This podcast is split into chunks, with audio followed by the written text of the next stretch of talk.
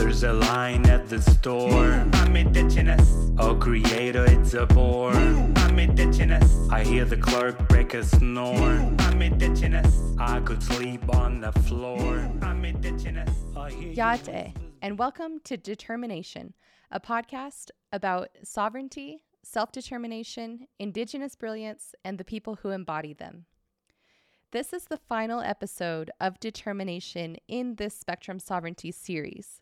So, we already spoke to Mariel Triggs, who is the CEO of MuralNet. She helped us lay a foundation of what tribes can do with Spectrum if they have the right to it. And then we talked to Anthony Royal about the Maori eh, in New Zealand and their Spectrum rights. Today, I'm very excited to talk to Danae Wilson. She's the manager of the Department of Technology for the Nez Perce tribe in northern Idaho. Danae is a leader in tribal broadband, both within the Nez Perce tribe and among Indigenous people across the country.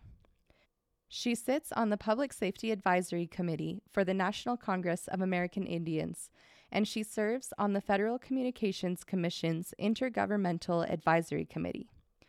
Beyond all of this, Danae is a lovely, brilliant person and a good community member to have. I learned a lot from Danae just in this short conversation. And I would say specifically, what I learned was how to apply compassion and understanding to the people who were making policies in the past. What I mean by that is that when we're talking about Indian politics and everything that we've talked about thus far with treaties and the way that policies are that don't benefit Indigenous people. As an Indigenous person, it's really, really easy to just go straight to anger and frustration and resentment for the way that things are because of how much has been taken from us and because of the way that we have had to deal with the way that American history and settler colonialism has rolled out. What Danae does is she inserts compassion and understanding to the people who didn't know any better. And she chooses to move forward in a better way. And so I definitely look up to Danae. I'm very thankful for the words that Danae had to share with me, and now that I get to share with you, and specifically how she brings compassion and understanding into some really difficult topics. And I think for me, that helps me do this work. It helps me to not burn out and it helps me to have sustainability um, in this line of advocacy for Indigenous peoples because to carry anger is too heavy. And that's something that I'm learning more and more all the time. And Danae chooses not to carry anger, but to carry compassion and understanding. But you'll see that for yourself. Without further ado, here is Danae Wilson.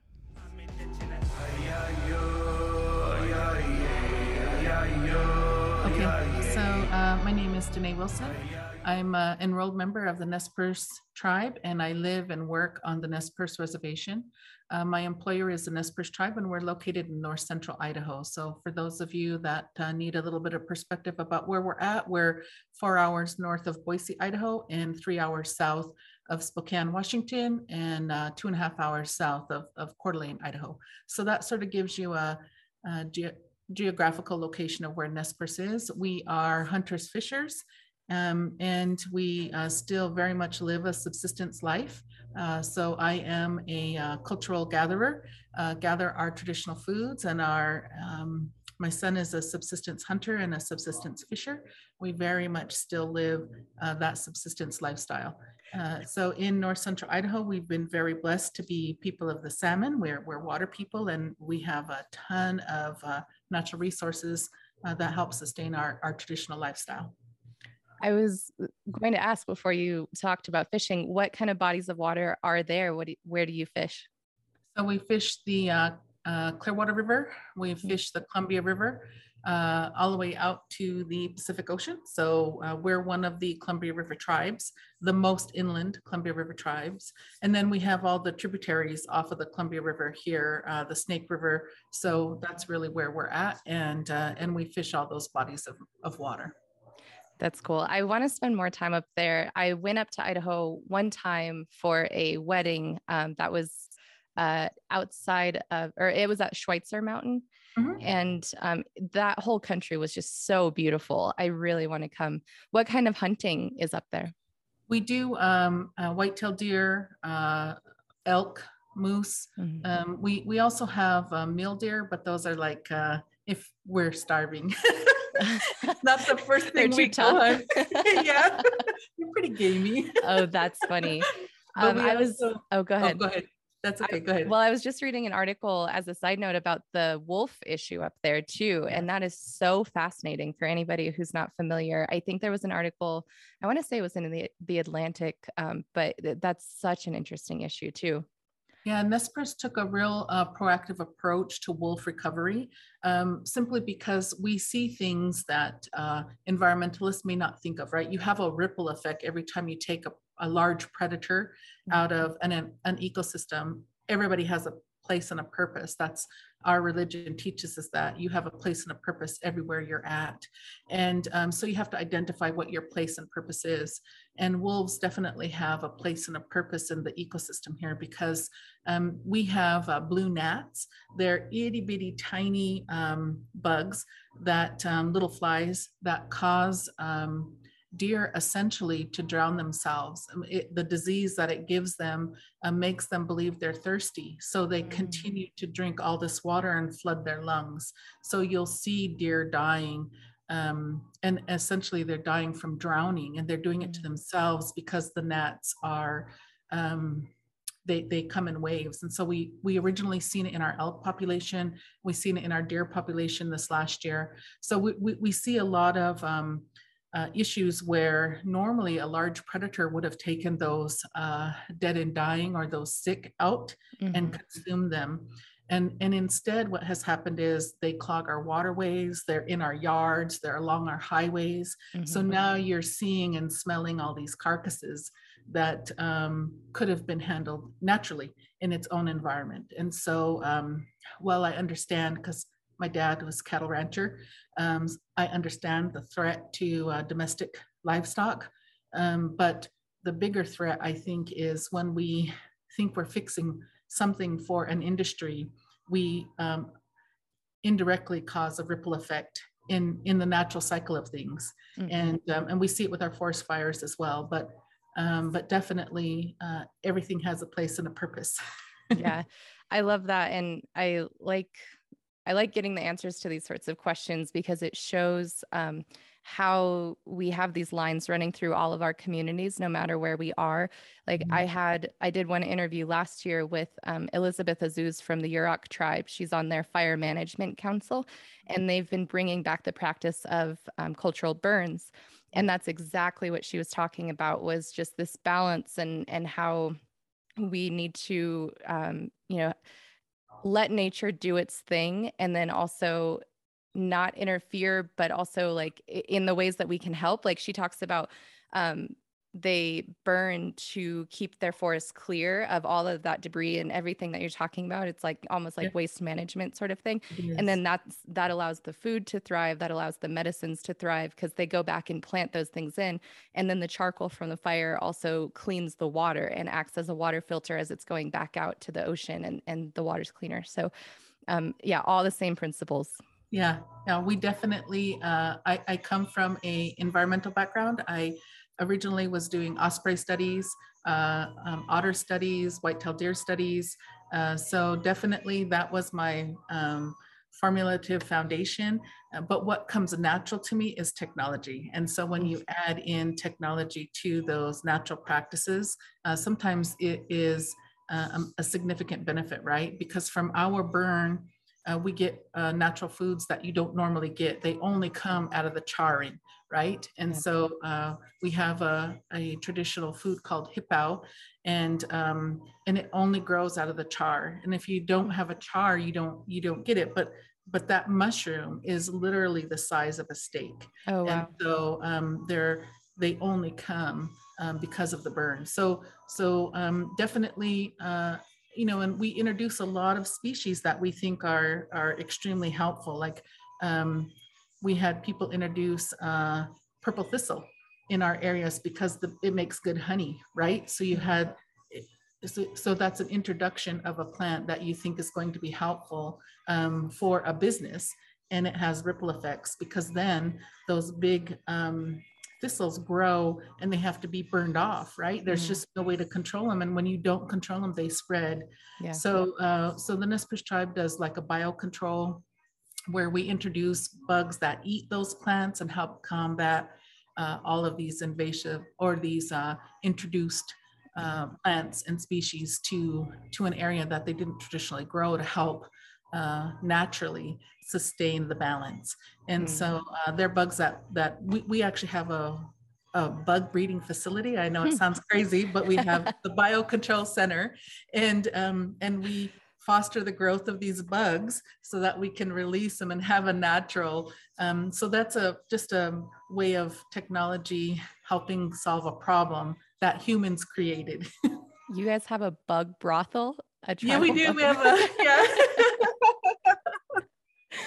oh, awesome. Wow. Tribal governments really are doing great things. Um, Yeah. I love all of that. And it's interesting too, like technology, what you're saying, like it kind of runs through all of that. The the technologies that we have used as indigenous peoples that maybe people don't think falls under t- the um like white Euro Eurocentric uh, definition of technology, but things that we've done and used to make our lives better and make our lives easier in the past, I think fall under those. Um, so, but that brings us to our next question. Um, so I'm curious for your background. Um, I'm assuming you grew up on the reservation on Nez Perce. Did And did. so what does your um what does your timeline look like from you know did you stay on the res for school did you leave and then come back and you know how did you come to this work that you're in now So, uh, as I mentioned, uh, my dad was a rancher, and my mom's family uh, raised horses, Appaloosa horses. And so, we, um, I grew up from an ag background, right? And um, so, you see things. Uh, I always say, um, uh, country girls are farm girls. They work hard, right? You grow Mm. up. Uh, kids that are accustomed to having to do that hard work, you you're accustomed to working hard, right? And it, it just uh, crosses um, your boundaries to everything else you do. So excelled uh, academically in school and um, uh, right the day after I graduated high school, I had a scholarship for a summer program, went right to school, uh, left and drove to Colorado to go to uh, University of Colorado in Oh, Boulder cool. nice and um, and so had a my dad ranched in Wyoming, and I had a week to spend with my dad on the ranch to help him harvest, and then I went right to right to school. So um, when you're accustomed to working long hard days, you work long hard days in your life for the rest of your life. So um, I I went to school. I uh, came back and uh, went to um, Idaho State University in Southern Idaho. And then I, I came back to the tribe and worked for the tribe. I took employment opportunities and uh, was a contractor and went to Albuquerque as a young adult and did contract work and uh, and then worked for federal government. Went from contract work to federal government and did work for federal government, and um, all in the technology field. It's uh, what makes sense in my brain. yeah Uh, so, um, so I, the tribe was uh, recruiting for their technology director and uh, in 2000 and i thought it's time for me to go home. It's time for me i have a son. And at the time um, he was getting to an age where he needed to learn rightful passage things for young boys. Mhm. and uh, so it was time to bring him home. He's 31 now and i have a 10 year old granddaughter. So wow yeah so we came home in 2000 and uh, and we just picked right up. Uh, the tribe at the time was using um, what's considered bundled t1 services and uh, spending an enormous amount of money on disconnected networks right? So all these real small networks. We have three primary communities on the nez perce reservation. Our headquarters is in lapwai idaho our secondary location is in Kamiah, Idaho, and our sort of middle of the reservation on the river is Orofino, Idaho. And in each of those locations, we have tribal operations. But beyond that, we have 13 remote facilities. We uh, do conservation in Oregon, in Washington, in Southern Idaho. So our tribal network is expansive Mhm. and and we were paying outrageous amounts of money so my very first thing was uh, let's get away from these bundled services and and local loops and let's start uh, deploying our own infrastructure and taking control and so that's really where we started. So your the people that you're serving are far and wide. How big is the reservation land base that is recognized by the federal government, and um, how and then how far off of that are you trying to service? So we service uh, on reservation, uh, but we also service um, we're a checkerboard reservation, meaning Mm. uh, the um, the checkerboard reservation is uh, various land um, ownership within the reservation boundaries. That that's considered a checkerboard. You can have federal land, uh, tribal government land the, the, that the tribe owns, individual tribal members. I own my land. Uh, you have land that's in trust with the Bureau of Indian Affairs, both tribal land and individual land. Uh, and then you have non-tribal city, um, and you'll have like historical park service. Of course, that's federal land. So then you have all these different uh, land ownership within the reservation boundary. And so um, uh, the Nez Perce tribe uh, is has more than um, 3,500 enrolled citizens, and um, our reservation spans about 770,000 acres. Uh, and the um, uh, current reservation boundaries are um, what what uh, we operate within in terms of um, oversight. But we what we also have is considered uh, a ceded land, Mhm. and they are um, our reservation was shrunk three times, and so our uh, reservation originally was um, much larger and encompassed uh, Idaho, Washington, and and parts of Oregon, and so um, we originally. Um, in 1855, we had uh, 7.5 million acres um, for the tribe's exclusive reservation. Wow. And, um, and then uh, in 1863, the reservation was reduced to what we have now, which is 750,000 acres. Um, but that was because gold was discovered. And so, um, so you can see how we had a massive area that we were managing uh, that was shrunk down in the process of, of different treaties. So um, we never uh, forfeited the original treaties. Um, so that 7.5 million acres, uh, it's considered ceded territory. We ceded that to the government, but we didn't um, relinquish any of our uh, rights to that land. So we can hunt and fish. We can cross uh, um, boundaries uh, to get to waterways. So that transport piece was never forfeited. So, so Nez Perce tribe has been very proactive in maintaining its uh, sovereignty and its rights to resources. Uh, so, so um, we moved historically with our food. So our calendar of the year isn't what you uh, think of as months. Um, uh, we we use our foods as this is the period of time that we harvest and we harvest this these things in this area. And then we move traditionally with our foods and we harvested along that migration path. And um, so so that was uh, our traditional culture. And we still maintain um, all of those rights. And so Nez Perce uh, has offices in Oregon, we have offices in Washington, and again um, along our salmon path, which takes us uh, to Riggins, Idaho, which is southern Idaho for, uh, well, almost southern Idaho before Boise. And um, so our fishing rights go there, but we also buffalo hunt. We go into Wyoming and, and have a buffalo hunt there too. So It's very cool.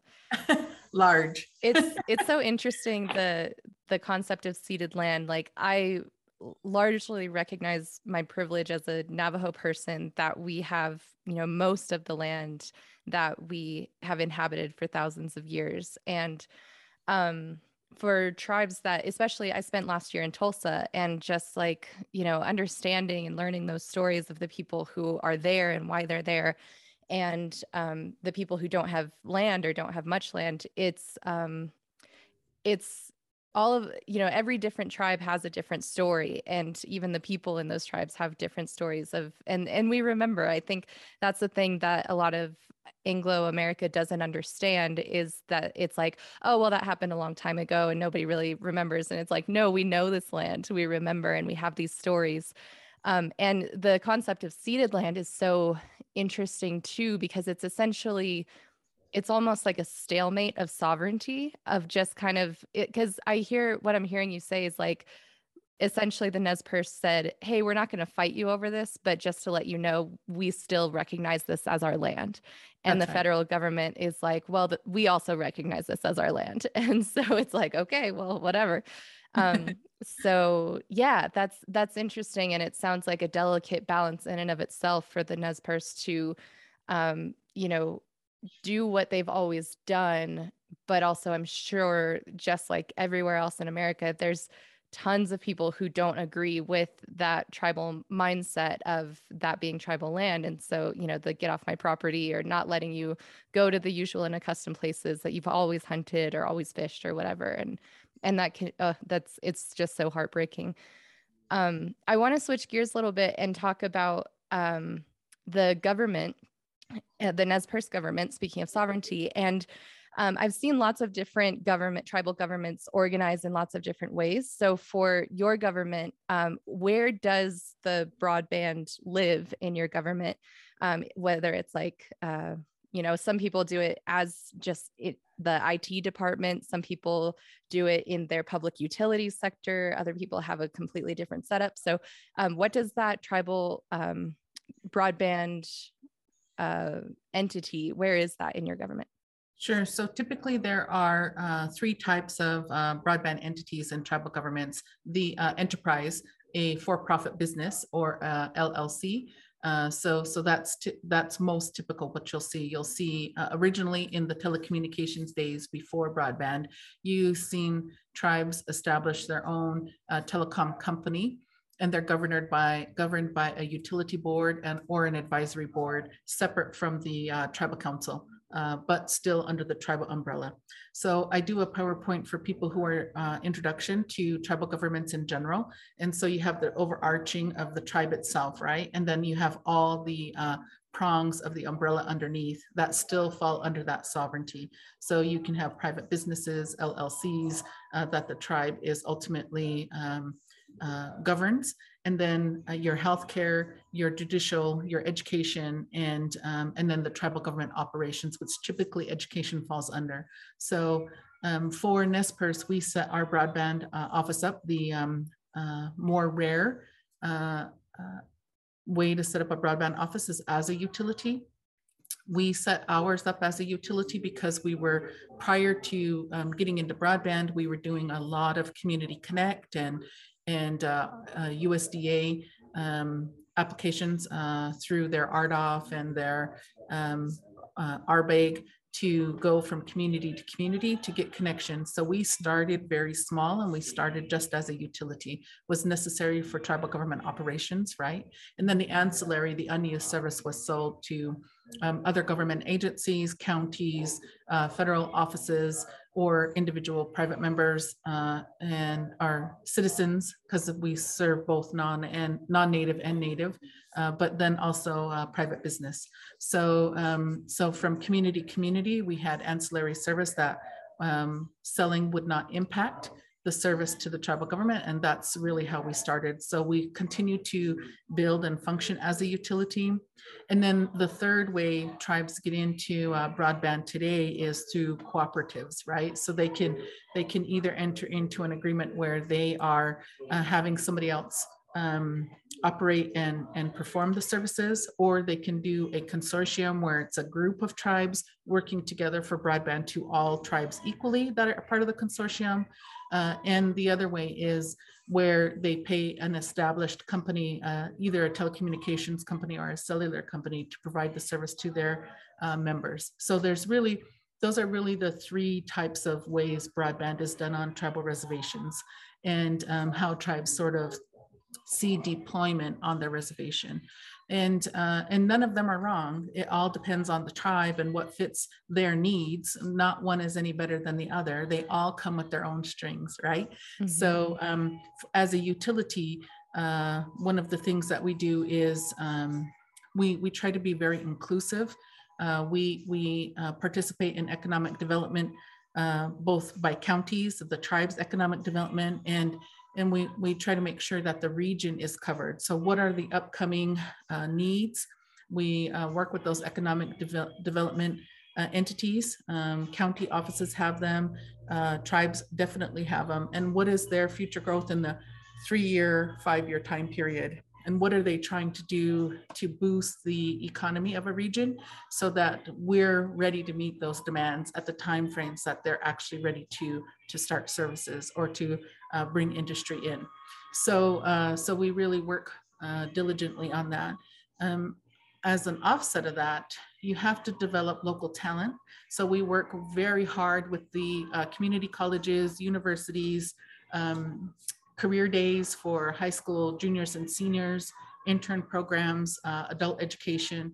We're working very hard to ensure that workforce development is ready to meet the industry demands in three to five years. So what do we need in three to five years um, and how are we meeting their, their growth needs uh, with infrastructure? But then beyond the infrastructure deployment, we have to have trained people. And so what is it gonna take to get somebody trained to perform those functions or to support those functions, right? Mm-hmm. So, so we really see it a little bit differently than than most other uh, entities. Uh, it's what's made us sustainable. We originally launched in 2004, and um, and we've been doing some sort of broadband uh, or infrastructure build out since 2004 that services more than just the tribal government.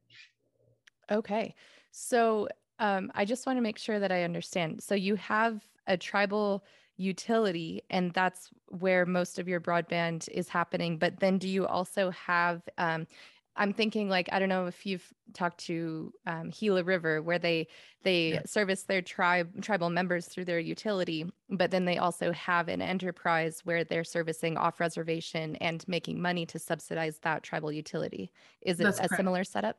Well, so what we do is um, we started out as a tribal program. So um, here it's a little bit backwards. I'm the manager over the Department of Technology and um, where typically that would be a director or a CIO, right? In, in any outside organization, but in the tribal organization, you're a manager.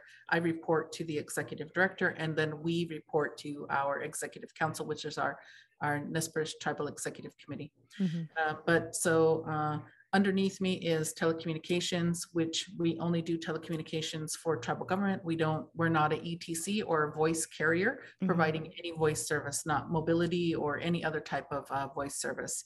Um, we do allow um, and foster uh, voice um, over internet. So any VoIP service that individuals want to, to use, uh, it's available to them. The um, service to the tribal government is information systems, and they provide all of the technical support, the uh, um, software support, database support, all of that uh, internal uh, technical needs for the tribal government to operate. That's what information system does. We have our uh, KIYE radio station, which falls under us. And, and that was just by a fluke because um, when it first came out, it was under a tribal priority window and it had uh, spectrum on it, right? Mm-hmm. Uh, it had um, how broadcast spectrum. And um, so they saw the word spectrum and they're like, oh, this belongs to IT. And they sent it to you. so that's how, how it ended up here. But then we have our uh, broadband office, which is called um, Nez Perce Network Systems, and they provide um, services to uh, tribal government. They provide services to uh, individual business owners. So everybody that is getting um, commercial service or uh, governmental service is getting service from Nez Perce Network Systems, and uh, and they um, uh, so they operate there, and they're funded two ways. They get 50% of their budget from what's called indirect tribal indirect, and and then the other is off of their revenue, and uh, their revenues also pay for um, the lion's share of radio station operations radio station gets uh, CPB as well, Corporation for Public Broadcast Funding, but it's small compared to what um, Network System puts in from broadband revenue. So that's uh, sort of how we're set up and all the broadband revenue goes back into the network, um, building the, the uh, network service up. Got it. Okay, thanks for that. That makes sense. Um, so getting to spectrum, since you mentioned spectrum, yeah. this is sort of the the meat and potatoes of what I want to talk about in this series. Um, did the tribe hold a lot of spectrum licenses before the 2.5 gigahertz tribal priority window, or was that I, for some tribes, I know that was the first time they'd been able to access Spectrum, but it sounds like maybe you guys had some Spectrum before. We did. We we were uh, initially we were funded under the um, ARA BTOP program, uh, Broadband Technologies Opportunities Program BTOP, uh, and um, and so we set up tower infrastructure. And initially we started with 12 towers under that particular grant. And uh, so we had licensed microwave to do fixed broadband under licensed microwave. We were running, and we still are running both licensed and unlicensed. And in radio station, of course, we were licensed for that spectrum. Prior to that, uh, Nez Perce Tribe had uh, land mobile radios and we own Spectrum for radio communications for law enforcement and for our conservation enforcement for Bureau of Indian Affairs. So, so we had a um, land mobile uh, Spectrum that Nez Perce had already had licensed. So Spectrum wasn't new to us. We had been using Spectrum for multiple different purposes, right? Mm-hmm. And um, and then when we brought on transportation and and our um, Head Start programs started using um, more and more busing services. There's rules and regulations for radio communications on buses and mm-hmm. safety. Mm-hmm. So we um, expanded our land mobile licenses to include and to service uh, the need for public transportation or for educational transportation. Mm-hmm. So, uh, so we had already been doing um, spectrum on the land mobile piece already, and that has been in place since the 50s. I mean, we have been oh, doing wow. spectrum management for a very long time, but it was land mobile. So it's a different layer in the overall spectrum, right? Yeah. And then, and then uh, when we received our grant and we're doing fixed uh, wireless, we were using both licensed and unlicensed to deliver that service across the reservation. Today, we have 22 towers and we have hundreds of miles of fiber uh, put into place. And so initially, when we first started doing fiber, we were doing fiber just in uh, between tribal facilities. So we had these small fiber rings, uh, some of which still are not connected to a middle mile connection, but they connect all tribal operations. Uh, so even if we can get a microwave backhaul connection uh, to that fiber uh, ring, then at least we have some way to transport that traffic um, out of that particular area. So, um, so Nez Perce has been doing Spectrum for a long time. When the 2.5 became available, it gave us the ability to service areas that were restricted or uh, didn't have line of sight because traditional um, Spectrum fixed wireless uh, relies on line of sight. And mm-hmm. so if you didn't have line of sight or you were too far from the tower beyond seven miles or so, mm-hmm. um, you you couldn't get good service. And um, and here, of course, we have hills, we have trees, we have water, we have rock bluffs. All of that creates reflection, and so it interrupts your signal. 2.5 has the ability to see through those and to service around them. Mm-hmm. And so um, 2.5 was just a layer we added uh, that helped us get to areas that were more difficult to reach. That's great. So, uh, for the listeners, a lot of people might not be familiar, but 2, 2.5 gigahertz is what was given to tribes by the FCC um, in this tribal priority window. And it's, they call it beachfront spectrum because of what you're just describing. It's so good at getting where it needs to go and can carry a signal through a lot of trees, over hills, and it can, um, some other spectrum, you have to put a tower you know every so often but this one can go a distance and it can get through a lot and so that's great for the tribe. And I'm really glad to hear you say that you guys have been in the spectrum game since the 50s because um I mean just like we know every tribe is different and every tribe ha- is at a different stage of their telecommunications journey um, and for you guys uh, that that key piece of knowing how to manage spectrum is definitely there because um, that's one of the things that I, in this work, especially when I was out in DC, um, I would get questions like if I would explain what I did to someone, usually like maybe an older white person, they would be like, Well, what are Indians going to do with Spectrum? One guy actually asked me that at a meeting. What are Indians going to do with Spectrum? Or he, no, he didn't even say Spectrum. He said, What are Indians going to do with the internet? and it was just kind of like this moment where i was like oh my gosh there's there's such a knowledge gap here um, because i and i think that that sometimes seeps into the minds of people in government who haven't worked with tribes and who don't know what tribes are capable of, what tribal administrators such as yourself are capable of.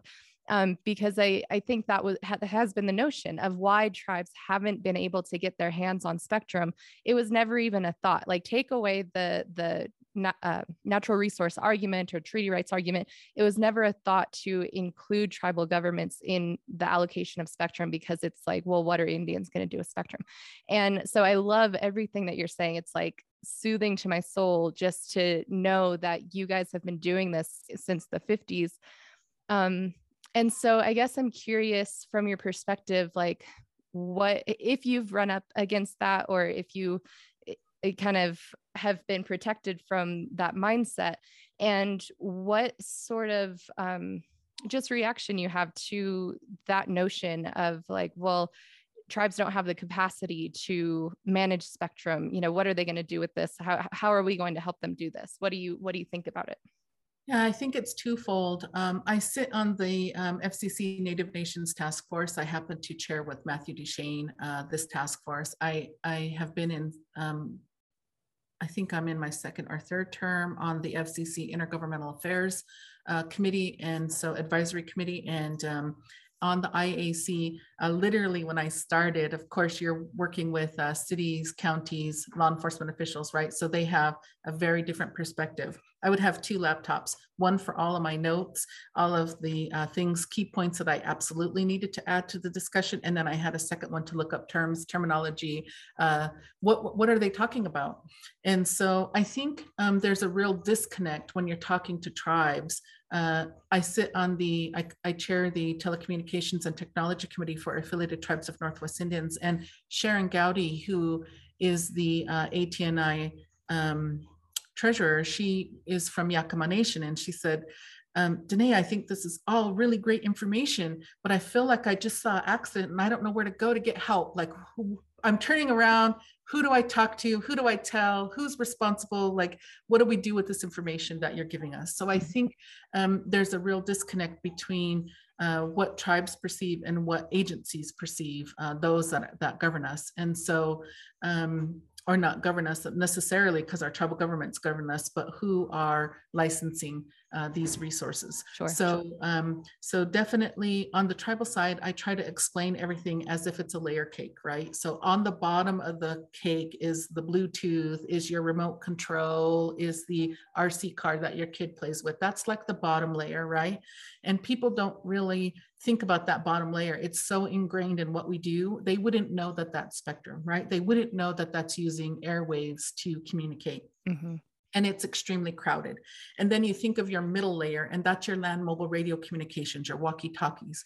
And pe- tribes have been doing uh, land mobile for eons, right? For a very long time because they've had law enforcement agencies and they've worked with Bureau of Indian Affairs, but they don't recognize that as spectrum. Land mobile radio isn't typically um, doesn't equal spectrum in most people's communications, but that is absolutely a communication spectrum, and most tribes have had uh, some sort of spectrum license to operate their land mobile radios. And then um, you go up from there, and I explain to tribes what layers of spectrum are on the cake and where we're at. And of course, 2.5 fits a very specific uh, layer in the cake, and it can help tribes. Um, on the federal government side, uh, working with, or any government, any city, any county, any uh, um, agency uh, that, that tribes are working with, I tried to explain that it's a, definition, how we communicate, how you're communicating it, and then how we translate it. And so uh, recently I worked uh, as a uh, consultant to a tech industry and they had a survey done of indigenous communities. They actually only went to one community and they surveyed less than 100 people. But in that community, they were asking um, brand identification. And they were listing brands like Starbucks and Nike and you know major national brands. And they they were asking questions about what does that mean to your community? What does that mean to you? How do you identify with it? And I told them I said that that question should be taken off immediately because they're not in our community They don't Mm. service us in our community. Yeah, we may be uh, able to get those when we drive 30 miles, two hours, whatever it may be. When Mhm, we go to town, whatever your town is, you mhm. can get those services. But in our local area, those are not services that are in our area. But ultimately, what came out of that survey is that uh, tribes were very literal. And, um, and so I said, that should be taken out of your survey and it shouldn't even be a quantifiable analysis, right? Because uh, most tribes, English is not their first language. So, of course, they're taking the very literal translation of what you're saying um, because that's how they understand it. Uh, and so that should also be taken out of the equation. So when tribes, when uh, agencies are, when entities are trying to work the, with tribes, they think we don't have the know-how. They think we don't have the understanding. Honestly, uh, the reality is not only do we have the understanding and the know-how, we just communicate it differently. Um, I'm a very straightforward person, and I tell everybody nothing you're going to say is going to offend me, but there will be pushback. Yeah, you can say whatever you want to say, but I'm going to educate you. Yep. and so so um, i just think the way that we communicate terminology in in the iac cities and counties were talking about franchise agreements. Well on tribal lands those are typically co-location agreements. They are not we don't um, think of the term franchise as a revenue share or as a lease of real property right? Uh, so so that terminology drops off. If if an entity comes to you and talks about in your town doing a franchise agreement with you for putting uh, communication equipment on your buildings, that wouldn't translate to a revenue share or co-location because we don't use the term franchise. So um, understanding what the word means and what the intent is are two different things. And I think there's a huge gap. So that education piece is absolutely critical. And uh, when I was doing work as the tribal working group chair for FirstNet, uh, National Congress of American Indians appointed to me as their representative for, to FirstNet, and I was the chair of the tribal working group. I had to work with individuals who had never been uh, exposed to tribal governments, and Mm, they didn't know. You don't know what you don't know, and they just didn't understand what is the best way to get tribes interested in emergency communications on their tribal lands. And I'm like, what do you mean the best way? They're absolutely interested in protecting their uh, tribal people on their tribal lands. It's Right. just the way we communicate um, what they're asking and what tribes understand. And so uh, breaking away some of those uh, terminology barriers, uh, because honestly, when I first got to FirstNet, it was hard for me because when they're talking about infrastructure, they're talking about emergency communication infrastructure, different than what we think of broadband, right? Yeah. So, um, so a lot of their terminology meant something else to me because it's the same terminology in communications and telecommunications and broadband, uh, but they mean different things and they're meant for different purposes. But the um, terminology is the same. And so uh, I just think crossing that barrier and giving an explanation of the intent, it helps resolve a lot of those issues and on both sides. Yeah, absolutely. And um, I commend you for doing that work to be on those work groups and tasks task forces can be so exhausting because you are being the middle person and having to speak these two different languages and translate and help people work through all of their um, biases and miscommunications and some and then there are egos involved and that's that makes it even harder. But what you're describing is um, i don't know if it's white supremacy in a nutshell or just a facet of it but there is a notion among a lot of european descendants who are like well we need to educate the natives. And it's like well no maybe you need to educate yourself about what this culture is and how to speak and and how they speak. And if you're trying if you're trying to work with that group of people educate yourself about what their understanding of whatever already is. And so and it can be so hard to to do that with people who think that they already know and you know who think they already have the upper hand. So that's i know that that's really difficult work and um, it's really it's so ne- it's so necessary as well. I feel like that's a lot of what i've been doing and even in this podcast i guess that's what i'm trying to do in a way. I'm very much in the middle. Like i have a, a mom who's of european descent and then my dad is Dene. And um and i was raised in a border town and you know I, even my birthday is on the cusp it's gemini and cancer like there's just so much of that code switching that i do in my life as well. And um and i think that there's a there are really important roles for it even though it can be really exhausting work. But also what you're describing with the these communication these lines of communication getting crossed has literally been happening since the very beginning of European contact when they came here and when we were trying to work out these treaties. And this is so much of the work that I'm doing that I think is so fascinating, where, um, you know, we're looking at these treaties and trying to figure out like well what did people mean and what was the understanding? And we have these canons of construction in case law that say that because they were these treaties were written in english and english was not our first language that means that um, we get the benefit of the doubt in these treaties. And we really haven't seen that be super effective um, but that was one of the things in the mcgirt decision a couple summers ago where they took that into consideration um, and then when it comes to spectrum, that is one of the things that I just think is so, so relevant because in our treaties, you know, we have this land for use and occupation, and we're supposed to have it in perpetuity for our use and occupation. And now you know what using and occupying land means is having broadband because we need that safety we need that communication we need um, that economic development that broadband brings the education you know the list goes on and on and um, so that is really the crux of what my argument is that I've been pushing for spectrum sovereignty for a couple years now, saying, like, no, this is in the treaties. And I just had a conversation with um, Anthony Royal, of it, he's Maori and he's been working on this issue. They just signed a big memorandum of agreement uh, between the New Zealand government and the Maori that recognizes um, spectrum rights, but not not the big spectrum rights. You know, because yeah. what they say, their word, like their for use and occupation, their word is taonga. and it's essentially things treasured and the Maori and a Maori court has found that things treasured include spectrum.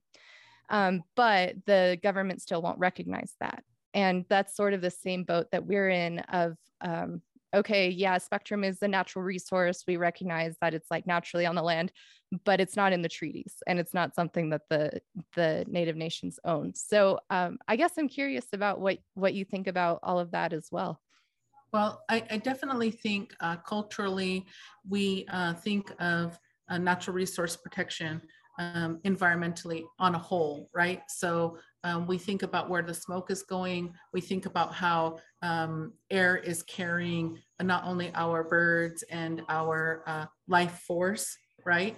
But that it also delivers um, uh, the rain and the water that we need. That's so crucial, right? So, so um, when we think about Nez Perce culturally, when we think about our world, we're thinking about it holistically. What are we getting from the heavens above, and and what what are we doing to protect the land below, right? So mm-hmm. so we think of it uh, on a whole.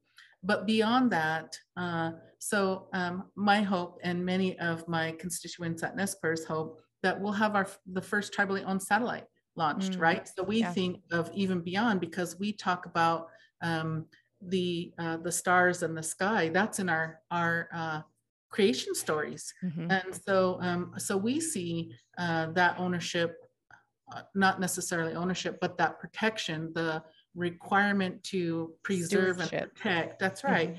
Uh, well beyond um, so that uh, indirectly ties to spectrum right? So um, us at the time of treaties didn't even know about spectrum. Right so they can't even say that that uh, they knew about it at the time of treaties because that's not accurate. That's an uh, inaccurate statement. That at the time of treaties, not only did did tribes not know about it, but neither did the U.S. And and at the time that uh, Spectrum was identified and began to being used and licensed, um, the individuals at that period of time weren't thinking about impacts to tribal nations, right? They they hadn't thought about treaties and, and what it means to have reserved rights for, for tribes. So, so uh, no fault at anybody's um, wasn't intentional. I don't believe that any of this was intentional. The people who wrote the treaties, the tribes who signed those treaties, spectrum wasn't even known about at that time. So let's just take that off the table because at both times on both sides of the table, we didn't know about spectrum.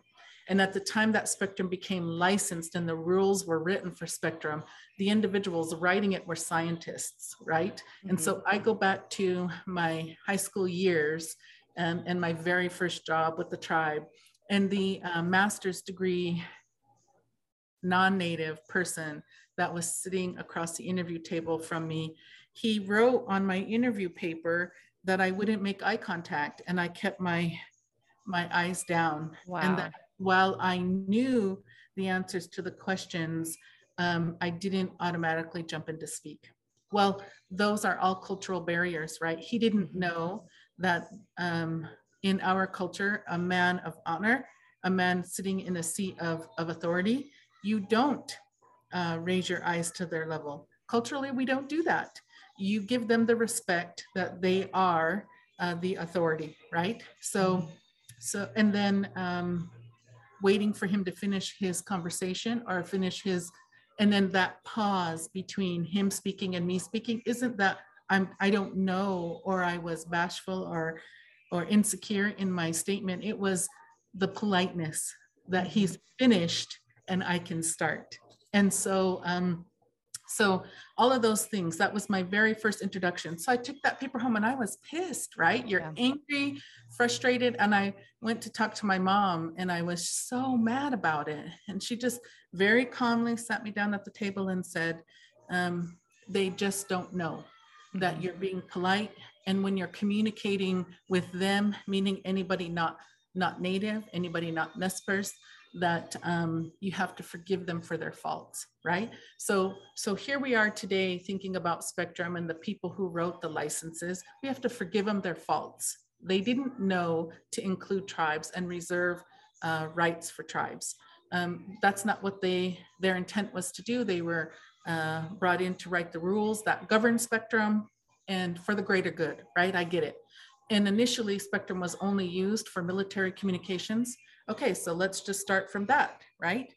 Uh, so you can see that all along there were missteps. Where we're at today, we can't go back and erase all of that, but we need to come to a solution today.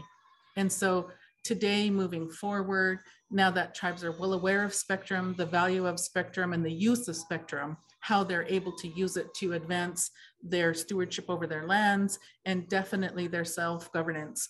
Uh, our agencies need to recognize that we know what to do with that and it needs to be written into from moving from this day forward right mm-hmm. we can't erase the past but we can correct it moving forward that mm-hmm. correction has yet to be made and so so that's where i see us uh, and i don't know that it'll be done in my lifetime but i certainly hope so yeah that's really um, when i started this work i was like uh, maybe in like a couple years I can do something big with this.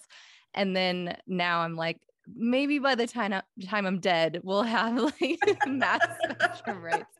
Um, and then I was watching that musical Hamilton the other day, and I was like, okay, maybe in like a hundred years or so, you know. But um, I would love to see it happen sooner rather than later. And um, I'm kind of trying to piece together what that might look like. So for you, as someone who um, uses Spectrum as a tribal administrator, you know, what what would be your ask if you could change the policy? What would it look like to give more Spectrum in in a way that you can use it?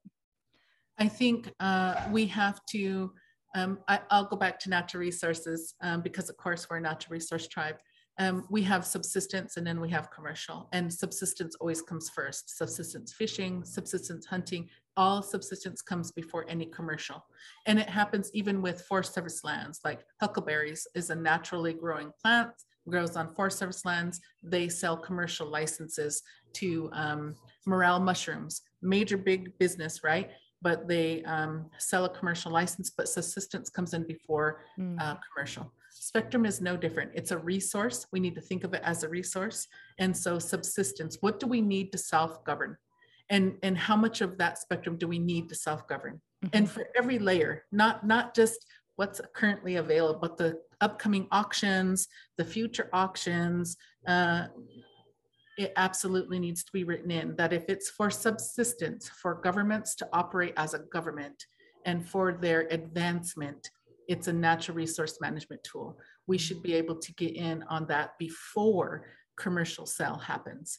And so before the auction, tribes should have an opportunity to come in and say, we can use this much spectrum. We're not hogs. We have never been uh, the gobblers of resources. Mm-hmm. Tribes historically have never done that. And so um, realistically, we're going to take what we need and, and um, leave room for everybody else at the table. Mm-hmm. So, so that's what we do, and um, and I don't think we're there yet. I think we can get there. I also think on the back end, speaking of hogs, we have industry who gobble and then don't use. Mm-hmm. Uh, on the back end, there has to be a use or divulge uh, and it needs to be written into every spectrum license that they sell that if they don't use it in a specific time period that it becomes unavailable to anybody else yeah. and, and we have not done that on any the fcc has not done any of that no agency has a use or divulge uh, requirement and um, uh, so while they'll say tribes don't know they'll say oh industry knows they don't know because they're not using it they're just hogging it. They're gobbling it all up for some future mega million dollar price tag mm-hmm. that they might or revenue that they might earn in the future. They don't mm-hmm. even know what they're going to use it for and they may not even need it today. They might mm-hmm. not need it in the next 10 years. So there needs to be a use and divulge on the back end, but on the front end there has to be a subsistence. There has to be a reserved right for for first right of refusal here it is, it's over your tribal lands. Do you need it? Do you want it? Can you use it? And if we mm-hmm. say no, then then sell it. Yeah. Well, I love that. And I'm so thankful for your advocacy, for all of the work that you do, and for the time that you took to share it with us. Um, I learned so much. This is exactly what I needed. I love having these conversations because every time I talk to someone new, I my brain gets blown in a different way. And everything that you just said is so helpful to me and and the way that I view this too. So thank you so much. And um, is there anything else that we didn't cover here that you would like to put out on the airwaves?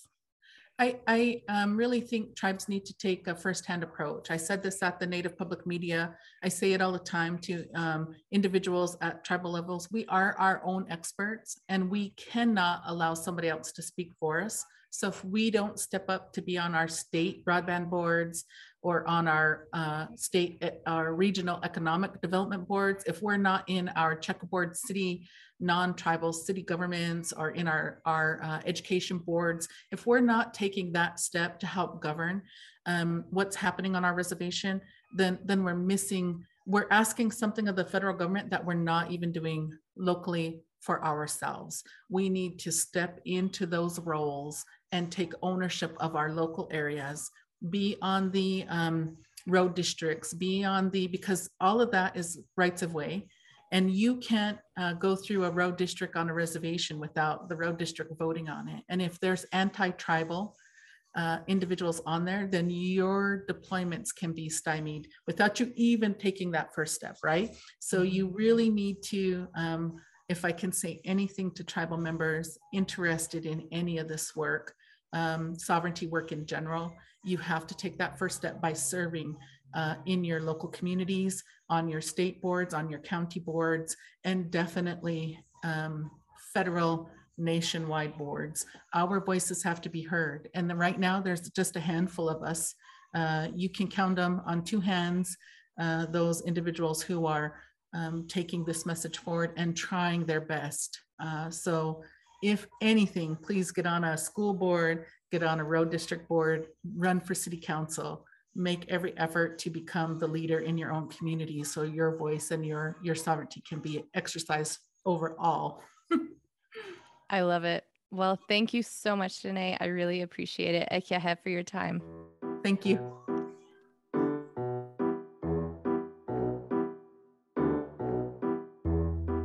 That's it for this episode of Determi-Nation, and for that matter, this series on spectrum sovereignty. I hope you now at least have a little bit of an understanding of spectrum sovereignty, what it is, and why it's important for Native nations. So let's do a really quick review. Spectrum is necessary for any wireless connection, whether that be your TV remote control or the telecommunications networks that we can set up as Native Nations or that a telecom company sets up. Spectrum is absolutely necessary for those wireless connections, mostly for your cell phone. And that's really important because it makes it really valuable. It's valuable to make our lives better, all the things that a wireless connection can bring you health, education, access to justice, policing. Um, and it's really valuable in a monetary sense. The Federal Communications Commission of the United States government sells spectrum licenses to the highest bidder. And since they started doing this, they've made $230 billion doing it. So, spectrum is really valuable in a lot of different ways. And because it's a natural resource, tribes have rights to it, tr- or rather, their rights to it should be recognized by the United States government, which currently they're not recognized. If they were, that would mean that tribes could set up their own networks. They could use their self determination and their sovereignty to do whatever they wanted to with that spectrum. They could sell it themselves, and instead of that money going into US tre- Treasury, that money would go into their tribal treasuries, and they could decide what to do with that money. Or they could set up their own networks, which is something we've seen a lot of tribes do. And as you can see, the argument of you know tribes aren't sophisticated enough or don't have the capacity to manage their own spectrum or make their own networks is not true at all. We have brilliant tribal leaders like Danae Wilson and like Anthony, Ma- uh, sorry Anthony Royal, who is Maori, who are doing incredible things with spectrum and with telecommunications on their lands. So that argument doesn't hold any water at all. So then where does that leave us? And that's a really tricky question because the reason that I made this entire podcast was to bring you all up to speed on everything that's going around in my brain for the last couple years. And now that you have an understanding of where we are, we're all kind of in this together to figure out where we're going. And the truth is that it can go lots of different ways. Uh, there could be legislation that's passed that recognizes tribal spectrum rights. There actually was a bill proposed that Deb Haaland and Elizabeth Warren introduced, but it didn't go anywhere. If you want to look it up, it's called the Digital Reservations Act. And what that does is it actually does everything that I'm talking about and it recognizes tribal sovereignty over spectrum. Again, that bill just sat there and it's not passed, but it does exist, which is pretty cool. And again, that's called the Digital Reservations Act. Um, this could be a court case if a tribe brought this to court, though, under this Supreme Court, which is probably where it would end up, I'm not sure how many Indian law experts we have, and I'm not sure that that would go in our favor. So that might not happen and might not be a good solution for right now. Another thing that could happen is something similar to what the Maori are doing, where they've made essentially an executive memorandum of agreement or memorandum of understanding. I still don't know which one it is, but I probably should. Um, where you make an agreement to say, we're not giving up any rights. We still hold firm in the sense that we know that we should have a right to this natural resource, but let's let's work out a deal and let's talk about how we should manage resources. The thing about Native people and Native nations is that we've been really good at managing resources for a really, really long time on this land. And so, what I hope will happen, if nothing else, I hope that the FCC will bring in more Indigenous people to really help them manage this important, valuable resource. And then eventually, I hope that that will breed an understanding of really why it's so important that Native nations get their hands on more spectrum, which is a natural resource on their lands that they should have a right to. Thank you all so much for listening. My name is Darrah Blackwater. Our intro music today was by Aqqalu Berthelsen. It's called Move I'm Indigenous. I hope it's stuck in your heads forever and that you love it as it is mine. And real quick, before I go, I should say that this podcast was made possible by a grant through the Shuttleworth Foundation. So a big ahéhee' to all of our guests and to the Shuttleworth Foundation for making this possible. Ahéhee' again for listening. Until next time, Hágoónee'. There's a line at the store. I'm indigenous. Oh, creator, it's a bore. I hear the clerk break a snore. I'm indigenous. I could sleep on the floor. I'm indigenous. I hear your whispers behind my back, looking at me like I'm a snack. I'm. I won't steal your stuff, stay away. Stealing continents that your way. I'm indigenous. The police on native lands. I'm indigenous. Natives go take a stand. Make a fist, raise your hand. Like a fire, make demands. I'm indigenous. Ay-ya-yo,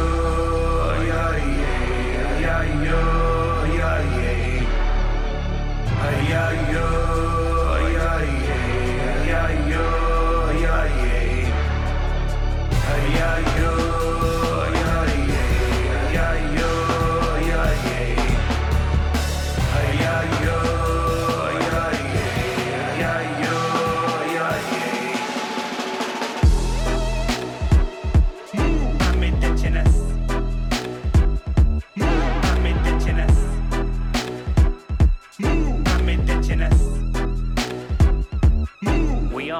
we are villainous in the eyes of the malicious. We create dissonance in the colonial instruments. My people had meteorite spears. You better go tell your peers.